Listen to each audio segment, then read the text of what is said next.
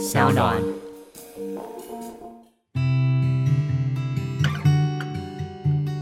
嗨，大家好，我是嘉凯，是个导演，也是个创业家。在疫情来的当下，我希望可以透过 Podcast 陪伴大家一起度过这段不容易的时间。今天是六月二号，星期三。那一开始呢，就要按照惯例来分享一下大家在被限制下的一天是怎么过的。那这封留言是来自于 Tiger Milk 的私讯。然后真的很不好意思哦，就是本来这应该要在五月二十二号的时候就分享，因为他私讯来的时候，我就说我要尽快的呃把它在 Podcast 上面去做一个分享，但是结果要等到他今天再次私讯我的时候，我才想起啊，糟糕，我忘记分享他的一天了。那这个故事的话，其实也告诉大家，真的去 Apple Podcast 底下留言才是最有保障的，因为啊、我的制作人都会定期查看，就不会发生像我这样子的一个健忘的状态。好，那接下来就要来朗读来自 Tiger Milk 他在被限制下的一天。嘉凯你好，想和你分享我在疫情期间的生活和感想。我自己一个人和一只猫住在新北市的郊区，主要的工作是公益创作。P.S. 羊毛毡。另外呢，每周五、周六会固定到台北，这两天各有一个半小时的儿童美术教学。所以从星期日到星期四几乎都待在家里，这样的日子已经过了五年，可以说是一个资深的居家工作者。疫情期间，我的日常生活变化并不大，但心境上却有了些许的改变。以下是我的日常许多小小变化的心得。大概九点多十点的时候起床，先喂猫，然后浇花。呃，大概浇了半小时的花之后，才会开始做早午餐。内容都差不多，就是烤或煎蔬菜，加上一种肉类和一颗蛋，再配上打果汁或奶茶或咖啡。吃完后开始搓羊毛毡，呃，同时会一边看欧美剧或电影。傍晚五点多到合体跑步。那因为疫情的关系，就会改在家运动。运动完洗澡，开始煮晚餐。之前偶尔会出去外食，但也因为疫情，所以就都待在家煮了。那通常会炖煮一锅食物，方便几天后吃。呃，前两天煮绿咖喱，今天打算煮传统的卤肉。吃完晚餐就继续戳羊毛毡，一直到十二点左右，躺在床上看个几页书，然后睡着。日常作息改变的不多，心境上却有不同。主要原因是因为去教课的时间没了。那短短两天是我一周内最密集与人接触的时间。以前总觉得那两天好伤精神。过完那两天就需要待在家安静个几天，现在才发现，其实那两天是生活中极为重要的两天。一直以来都觉得自己是可以独处的人，自己一个人住，没有同事。那如果没有上街买菜，一整天是可以不用开口跟人说话的，自己是蛮享受这样的生活。但不用教学之后，发现自己一个人的生活真的很难一直一直持续。一个人自己久了，还是需要和人有所交流联系，而且要是真人。想起电影《Into the Wild》，呃，主角在经历了一百多天的离群索居后，于日记中写下：“Happiness only real when shared。”这是他深深的体悟。疫情中的人们，有人被隔离，有人需要在家工作，少了许多交流，多了许多独处，都是不同的体验和练习。一起加油！哦，呃，这个 Tiger Milk。呃，Tiger Milk 刚刚在呃这个留言当中最后有提到一个电影叫《Into the World》，那就是《阿拉斯加之死》，这是一部非常非常好看的电影，也是在我的必看清单，但还没有看的呃部分当中，所以呢，也经过他今天的提醒，我改天就一定要来看了。那我们自己也就来注意一下，究竟是什么时候这个改天会发生呢？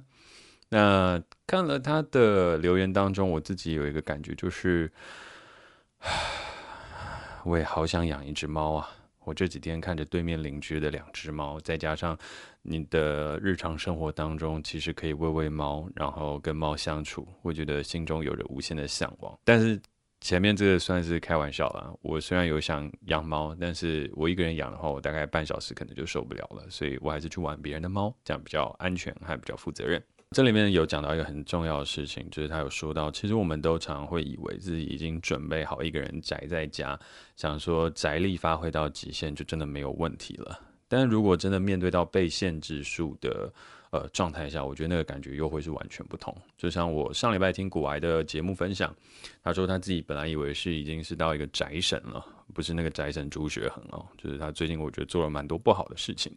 在疫情的当下，我觉得我们还是要有基本的呃做人的风度跟礼貌，还有一些嗯，我讲说关怀吧。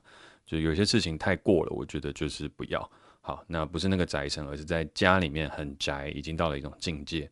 但后来他自己也才发现，就是以为是可以的，但是实际上是当你真的没有办法出去，没有办法去打打牙祭，跟朋友一起去 hang out 聊聊天、喝杯酒的时候，你就会发现，哇，这样子的东西真的超痛苦。所以以前总是会觉得自己是可以一直待在家，但是等到事情实际发生了之后，才会发现，嗯。呃，那是因为我有选择，所以我才可以选择自己待在家。但当我没有选择的时候，我待在家就变成了一种痛苦。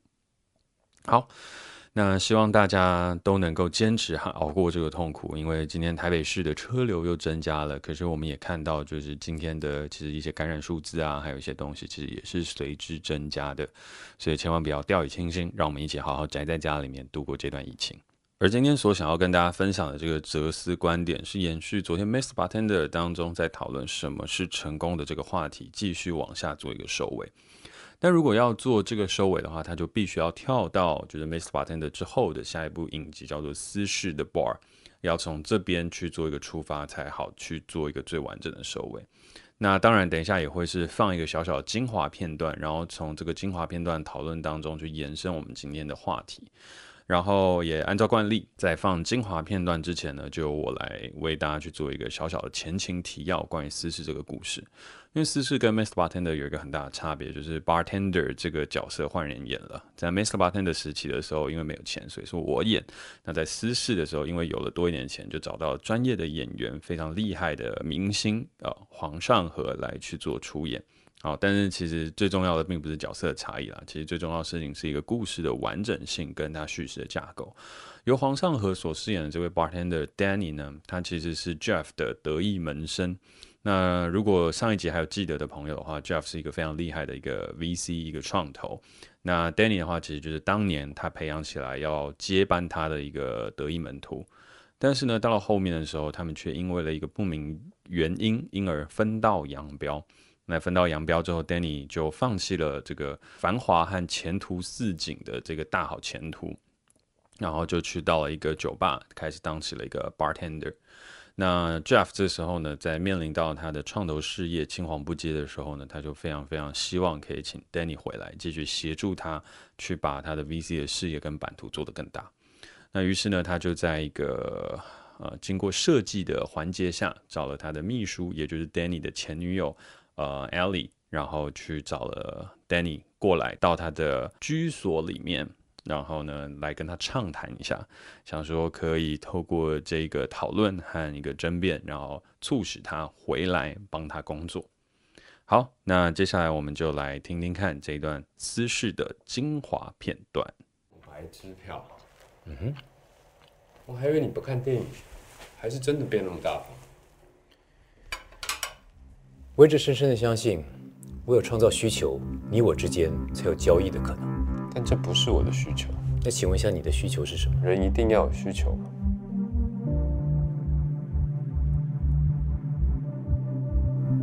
人活着就一定会有欲望，有欲望就一定会有需求。当我们老是面对需求，人类就会创造供给。需求、供给、需求、供给，就像是。就像蒸汽火车跟煤炭一样，它们两者相结合之后呢，嘟嘟嘟嘟嘟，推动人类不断的进步。当然，这是工业革命产生最主要的原因。但有的时候我们会混淆了欲望和需求，进而被欲望所带出的假性需求所蒙蔽，最后产生了后悔，不是吗？这个世界上存在着没有后悔的人生吗？没有，绝对没有。人生活着就是一件后悔的事情因为没有一个人是完美的。我们能做的就老老实实的面对这一切然后一步一步努力的靠近完美这才是最正确的。我们一定要聊这个吗？太严肃了。我也这么觉得。换个新话题吧。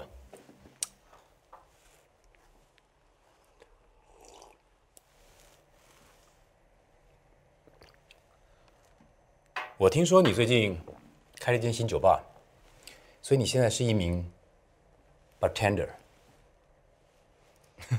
bartender，我真的非常好奇，bartender 这个工作能够满足你什么样的需求，让你愿意放弃原来的生活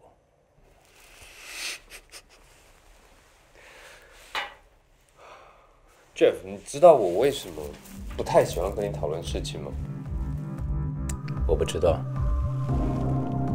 你是不是一直在逃避我？我没有想要逃避，但你每次都用同样的逻辑一体适用的用在每一件事情上面，就像你的需求进步论一样。我已经跟你说，我不想要站在同样的逻辑基础跟你讨论事情，但你马上用同样的逻辑跟我讨论下一件事情，我们这样不是在鬼打墙吗？鬼会不会打墙我不知道，但是我知道人的脑子有时会打铁。既然如此。那我就不用再拐弯抹角了，浪费时间。我想请问你，我要付出什么样的代价，你才愿意回到公司来？什么都不需要，因为我不会回去。好，那听到了这边，预知后续如何，究竟 Jeff 有没有回去为了 Jeff 工作，又或是他们两个又将延伸了什么样的冲突？那就欢迎大家自己到 YouTube 上面 Google。呃，私事，然后自己去把它补完喽。好，那现在的话就要依循这个讨论来去做分析，然后并且去为到底什么是成功这件事情去做一个定义跟定论。OK，呃，我们从谈话当中几个点来分析，它也代表了我在看成功事情的这几个论调。首先，在这一个部分的话，我们先从一个最大的大局来看，也就是 Jeff 他所讲的第一段话。Jeff 他说了，这个社会它其实就是一个供给和需求相应的一个法则。有人需要一些东西，然后有人就会提供这个供给，然后不断的回旋往复，然后形成了社会既定的样貌。那如果你没有需求的话，我可以帮你创造一个需求，然后呢，接下来呢，你就会需要他人的供给，你就融入了这个社会。那换句话来说呢，其实你如果没有需求，没有办法站上来跟我们一起交易的话。那其实你也就等于不融入这个社会，你也其实就等于不像是一个人一样。而这个东西，我们可以一直一直一直往前推演到了工业革命哦，那时候蒸汽火车的时代。那那个时候，我们大家就从工业革命以来，就依循着这样子一个逻辑，一直不断的生存至今。那你今天骗我说你没有需求，我觉得那是不可能的，所以赶快老老实实告诉我你到底要什么。而这个时候，Danny 他提出了一个反驳。他提出的这个反驳事情是对啊，Jeff，就像你说的一样，有很多时候我们的需求其实是被创造出来的。哦，这边有一个重点，是被创造出来，而不是自己天生就需要的。举例来讲，吃喝拉撒睡，我要吃东西，我要喝水，然后我要有个地方去住，有一个地方可以安安稳稳的生活。那这个是一个我们可能基本上所需要的一个需求。可是剩下的，我们要去吃鹅肝酱。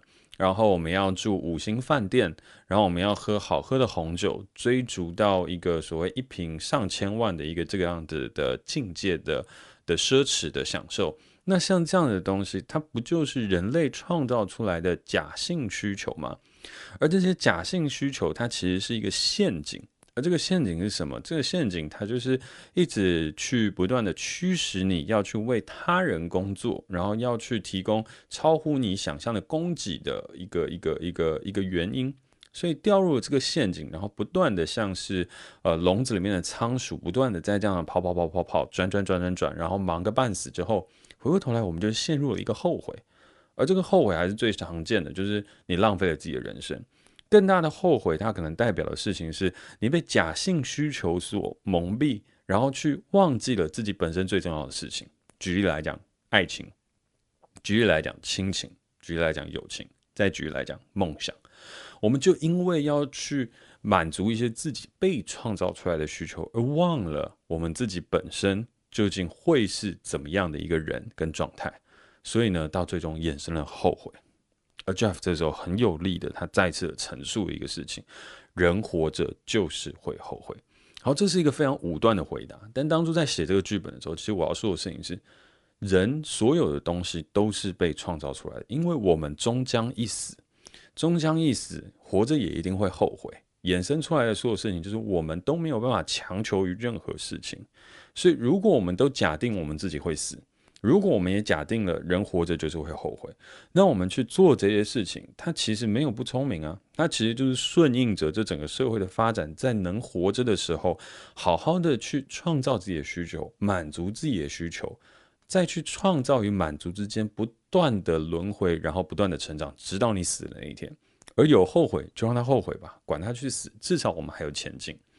那这里我其实也埋下了一个角色伏笔，就是说这样的角色他一定是经历过了什么，他才能够去说出来，人活着就是会后悔这件事情。但是他其实里面本来还有藏一个更深的寓意，我本来想要写说，人活着本来就会死，会死本来就是一个让我们会觉得挫折的事情，而只要有挫折，只要有限度，其实回过头来，所有的人哪有一个是快乐的？没有一个人是快乐的，那在不在意后悔，它又有什么样的意义呢？就是我本来是要延伸很多的事情，但我后来觉得太咬文嚼字了，我就直接说后悔，那我就扣着你的后悔咯。那我就说，人活着就是会后悔。反正我下了一个 conclusion 的事情，就是说你所讲的这些我都懂啊，但是这就是人现在生活的法则啊。那你不加入进来，你到底要干嘛？而接下来 Danny 下一段论述就是我我累了。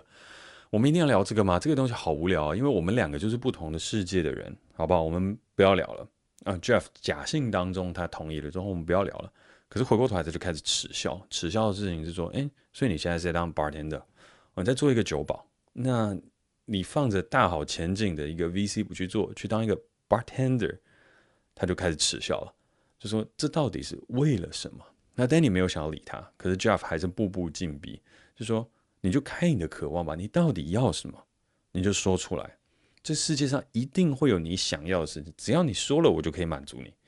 然后我出于这样子的原因，就是因为好的人才不要浪费了，赶快回来，回到这个体制里面，我们一起去创造社会更大的一些价值、一些金流吧。但 Danny 就在最后的时候再次强调，呃。我真的不知道为什么每一次你都要把相同的东西再绕回来。可是你没有搞清楚的事情是，你的规则并不关我的事。我们两个活在不一样的世界当中。你活在一个已经定义完整社会规则的地方，一个呃非常具备生存法则的世界。而我呢，我活在一个我自己的世界。然后我没有想要跟你有任何的抗衡，而你也不要再来打扰我。然后你的那套对我没有用。好，那这个就是呃，私事当中第应该是第六集的一个一个一个结尾。然后预知后续如何，就像我说，你可以回去看，还有第七集跟第八集。但如果你想看第二季，目前还没有。好，那回过头来，这整件事情就是我把它再细部拆解了一下之后呢，其实我们可以看到的事情，到底什么是成功？好，首先第一个，当代所定义出来的成功是一个环境所赋予我们的成功的想象。而那个成功的想象在于创造需求以及满足需求。资本主义当中，他为了要去榨出人类最多的劳力，转换成一个永远不会腐朽的金钱，于是乎他找了很多理由来让我们不断不断的去工作，给了我们萝卜，然后一直给了我们鞭子，一直去鞭策我们要一直不断不断的往前走。所以，我们当代的一个成功，它其实是一种幻象，它是一个不存在的实体。换句话来讲，你觉得你今天当成了台积电工程师就是成功，但你完成了这个幻象之后呢，下一个幻象就会出现，你要变成台积电高阶主管。好，台积电高阶主管这个幻象达成了之后，接下来你会发现有个更大的幻象，那个幻象叫做郭台铭。好，郭台铭这个幻象出来了之后，如果你不小心就达成了，那接下来你会看到下一个幻象可能是张忠谋。或是你又会看到下一个幻象，可能是美国不知道哪一个新的一个创业家，或是 Steve Jobs，或是 Elon Musk，或是谁，你永远都比不完的人。而当你满足了之后，你就会想要再做的事情更多、更多、再更多。你当成了一个企业家，企业家之后呢，你就会想要去当总统。然后当成了一个总统之后，你又会想要变成一个历史伟人。变成一个历史伟人之后，你会想要去追逐永生。那从一个最小最小的东西开始，不断的满足自己的欲望、自己的需求之后，又被创造出了新的需求，然后一直一直不断的轮回。这个就是当代成功的样貌，它是一个幻象，永无止境的被创造出来的幻象所追逐着，而你又再次去呃重复相同的轮回跟路径。但是这个东西它也很有趣，它有趣的事情就是在于，当我们要去跳脱的时候，它又有一股很强的拉力，会一直不断的把你拉回来，仿佛你一走出去就错了一样。但事实上根本不是，我们走出去了之后，我觉得才有追逐真正成功的机会。那我所认为什么是成功呢？成功的第一要素就是辨别什么样的需求是当代当中创造出来的，而你所不需要的。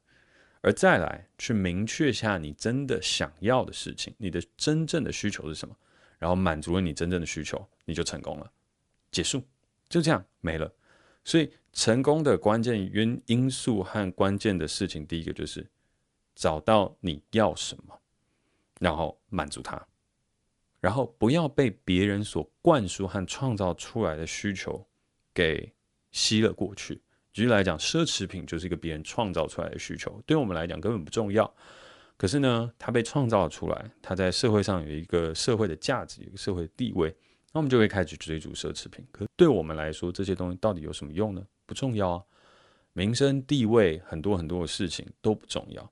于是就开始有很多哲学家开始去探讨，我们真正需要的是什么。所以回过头来，哲学是一个我们要走向成功一个必经的思考道路。所以，经过了哲学的思辨跟讨论了之后，我们最终可以定夺下我们想要和我们所真正需要的是什么。然后在定定完了之后，我们就找到一个方式去满足它。那对我来讲，我现在正在进行的事情，其实也就是如此。我先花了大概十几年的时间，去确认了我真的想要跟我需要的事情。其实我不需要很多很多的钱，我也不需要很多很多人的赞赏，我也不需要有一个超级无敌大的公司。但我想要去创造一个自由永续的一个创作的环境，然后呢，接下来在里面成为一个很好的创作者，然后可以一直一直不断拍出好的故事，带给世界更多的影响，导致我最后挂掉的时候，或者在死前的一刻，我自己是非常满足而富足的。甚至我自己常常在搭飞机的时候都会想，因为每次搭飞机我都很害怕，我都会觉得我坐上去的时候会不会有空难啊，或者什么等等的。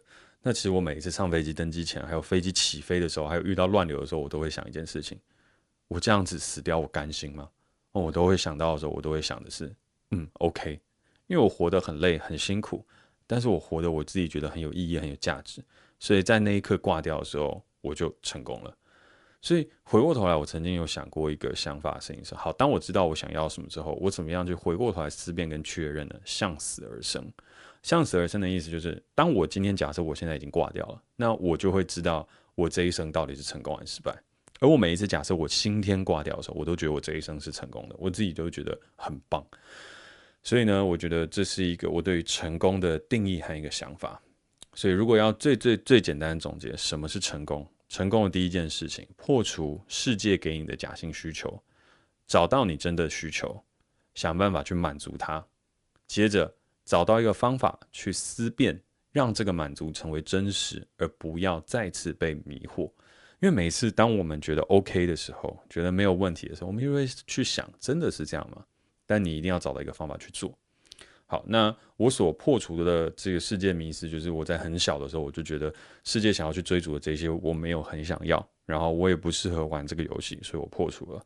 然后呢，我在小时候从国中三年级那场演讲开始，讲述了我的梦想。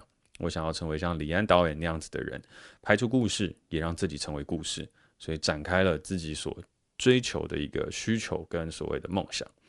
而再来呢，我透过不断不断的努力跟实践，然后来去得到满足。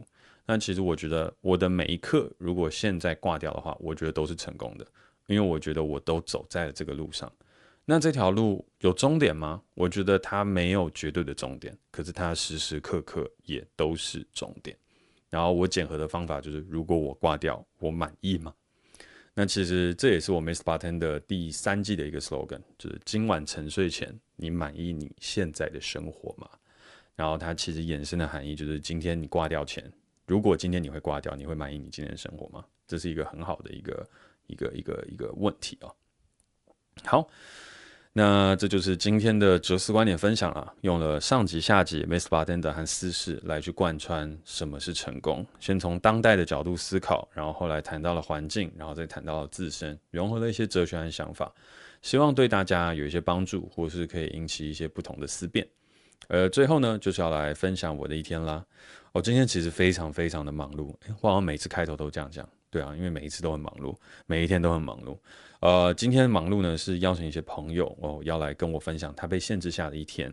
呃，因为我觉得一直去分享大家的留言很棒，可是我也想要去做多，一点好玩的事情，所以我就去采访了宝博、刘轩、吴子飞、Allen，然后还有一些其他的朋友。那后续呢，也还会再陆续邀请更多不同的一些朋友。然后我觉得听每一个人的一天真的还蛮好玩的，就像我今天听了刘轩的一天，我真的觉得，Oh my God，有小孩的爸妈现在跟小孩一起 work from home，learn from home，真的是一个敬佩，respect。好，但是也是在邀请的时候，我才发现，其实我有一阵子没有做一个所谓的主动邀请者，就我大部分都是被邀请成为讲者，或者进到某一个社群的时候，可能都是参加一些颁奖啊，或者一些什么等等，所以大部分都是一些被邀请的状态。所以今天再次变成一个主动邀请者的时候，我觉得这种感觉其实还不错，然后蛮有趣的。那今天中午的话，本来呢想要弄一波就是黑蒜头鸡汤佐高山干香菇。但是没有空，就是 光是邀请别人敲定这些东西，拟访纲，然后一些巴拉巴拉一大堆的事情，然后再加上本来要处理的杂事一大堆的，所以就弄到后面就完全没空，就只剩下三十分钟、四十分钟可以煮饭加吃饭，所以呢，我就直接改成了酸辣汤饺，切了一把碎青菜丢下去，然后呢补充一点营养，就把它干掉了这一餐。所以等下呢，录完音了之后，我就要再回去尝试去把这个黑蒜头鸡汤佐高山干香菇去把它弄出来。好，那明天呢，也就是我新的计划上线时间啦。而今天晚上在之前有传私讯或传 email 给我的人呢，就会收到一封我昨天晚上就已经开始写的千字文哦，真是洋洋洒洒写了好几页，然后今天又再去做校正。然后校正的时候又不小心又写了一篇文，然后去做 A/B test，然后呢再去做重新的校正，然后呢最后去浓缩凝练出了一篇的精华，然后呢这篇精华就是要让大家可以提前了解跟呃参与，就是我现在打算要做的事情。然后明天 Podcast 也会有一个是专门在讲这个计划的一个篇章，而在计划上线前夕的这一晚，嗯，我想了很久。想完了之后，我觉得该放的歌曲就是我们私事的片尾曲《守夜者》，让我们一起守着今晚，期待明天的到来。最后呢，再次拜托大家，如果说你喜欢听这个 podcast 的话，还希望你可以在自己的 IG、脸书还有等等相关社群上多多分享哦。感谢大家收听今天的 podcast，我是嘉凯，我们明天见。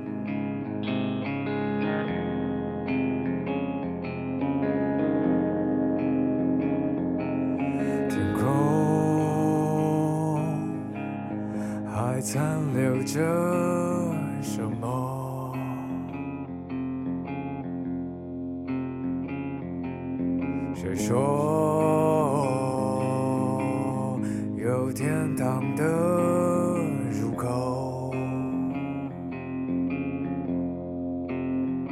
你得到完美的生活，然后是谁又失去力量